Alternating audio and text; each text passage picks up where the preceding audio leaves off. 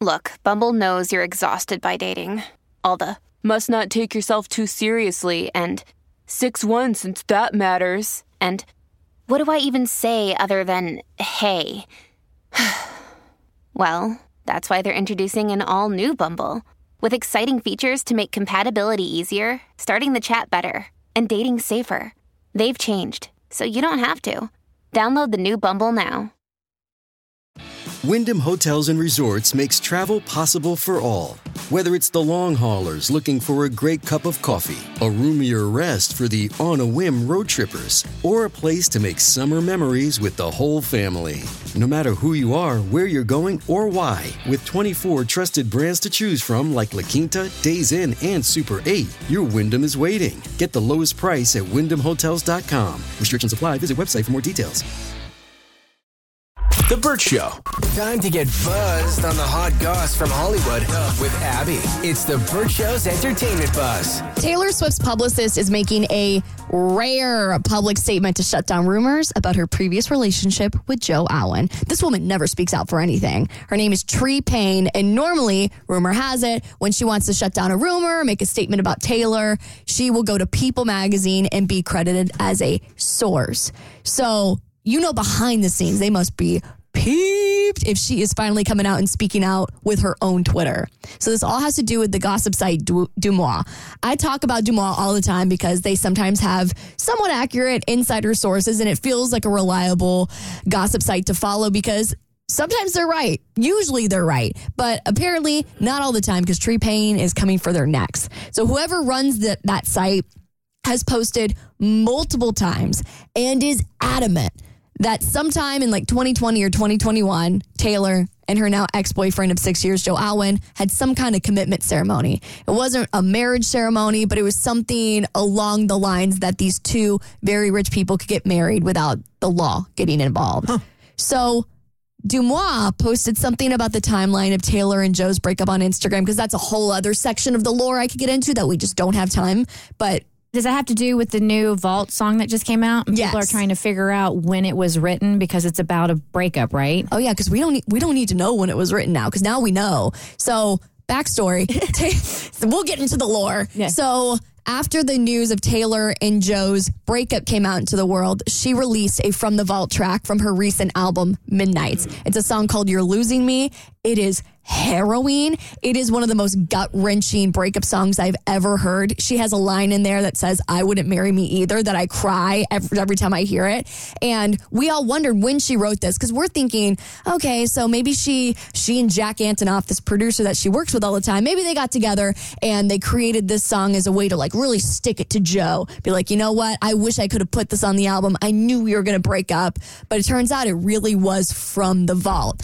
Jack Antonoff, who's her producer, that was on the song that she works with all the time posted the messiest Instagram story he could have ever posted for the song. So she finally released You're Losing Me on streaming services because she had released it, but you could only listen to it on like a Google file or on the CDs that she released. So she finally releases it on all the streaming services. And Jack Antonoff posted, posted a photo from 2021 of Taylor eating raisins in her house. And she said, uh, he said, Taylor recorded You're Losing Me on December 5th, 2021, right after she ate these raisins. Now, this is important. I realize this is like a dissertation now. No, I love it. This is important because the breakup didn't happen that we know of until April of this year. So that would have been a, a year before the breakup even Yeah. had a had uh, even happened. So we thought that was a recent song that she wrote and was fresh, but really she had been sitting on that thing for nearly a, a year and a half. So Jack posted it to show like, oh, we've like hated this guy this entire time, and we just want to let you know that we wrote this a long time ago. So. pff, She's posting about that, and back to back to present day. She's posting. DeuxMoi is posting about this timeline, trying to figure out what this all means for their breakup. She was speculating and getting more tips about when the breakup actually happened. Now, the new rumor is that it happened right after New Year's Eve of 2022, so like January time. Uh, apparently, they went to the Bahamas with friends, and then it happened after that. That's all speculation. So Tree which is Taylor Swift's publicist, screenshotted that Instagram story, posted it on Twitter, and decided to fire off some shots. So let me pull up the screenshot. She said, Da-da-da-da. She said, Enough is enough with these fabricated lies about Taylor from DeuxMoi. There was never a marriage or ceremony of any kind. This is an insane thing to post. It's time for you to be held accountable for the pain and trauma you cause with posts like these. Well, then DeuxMoi screenshotted that and then posted it on their Instagram and said, Well, I make zero dollars from lying. Can publicists say the same? Also, to relate something that is in reference to something that happened years ago to quote pain and trauma after what just happened seems like a poor choice of words. Either way, I apologize to Taylor. All right, so I got a couple of thoughts here. Um, first of all, the publicist, if she's going to go public like this, is going to run this by Taylor Swift before she goes like public with it. So Taylor endorsed that. I almost guarantee you. Right. The second thing is I had forgot what my second point was when I started my first point.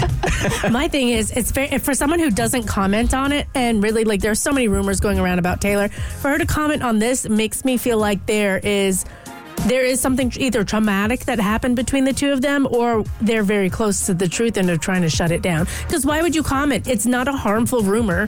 Who cares if they had a commitment ceremony? Literally, that's in the past. So, what is the point of coming out now and shutting that down from a publicist who never speaks out? You just don't know what's in Taylor's head. Like it doesn't spark any emotional like rage in you, but who knows in Taylor? Yeah. Like how she reacted to this one thing based on something that happened in her life we don't even know about. I know, but then that's when the publicist comes out and says, "Hey, this isn't worth you commenting on at all. Let it go." I'm all I'm saying is there's a bigger story here. There's either more going on with her ex-boyfriend, that relationship than we know, or they they maybe they were engaged and that's why it's so painful and it got broken off. But there's more to the story. I remembered my second point.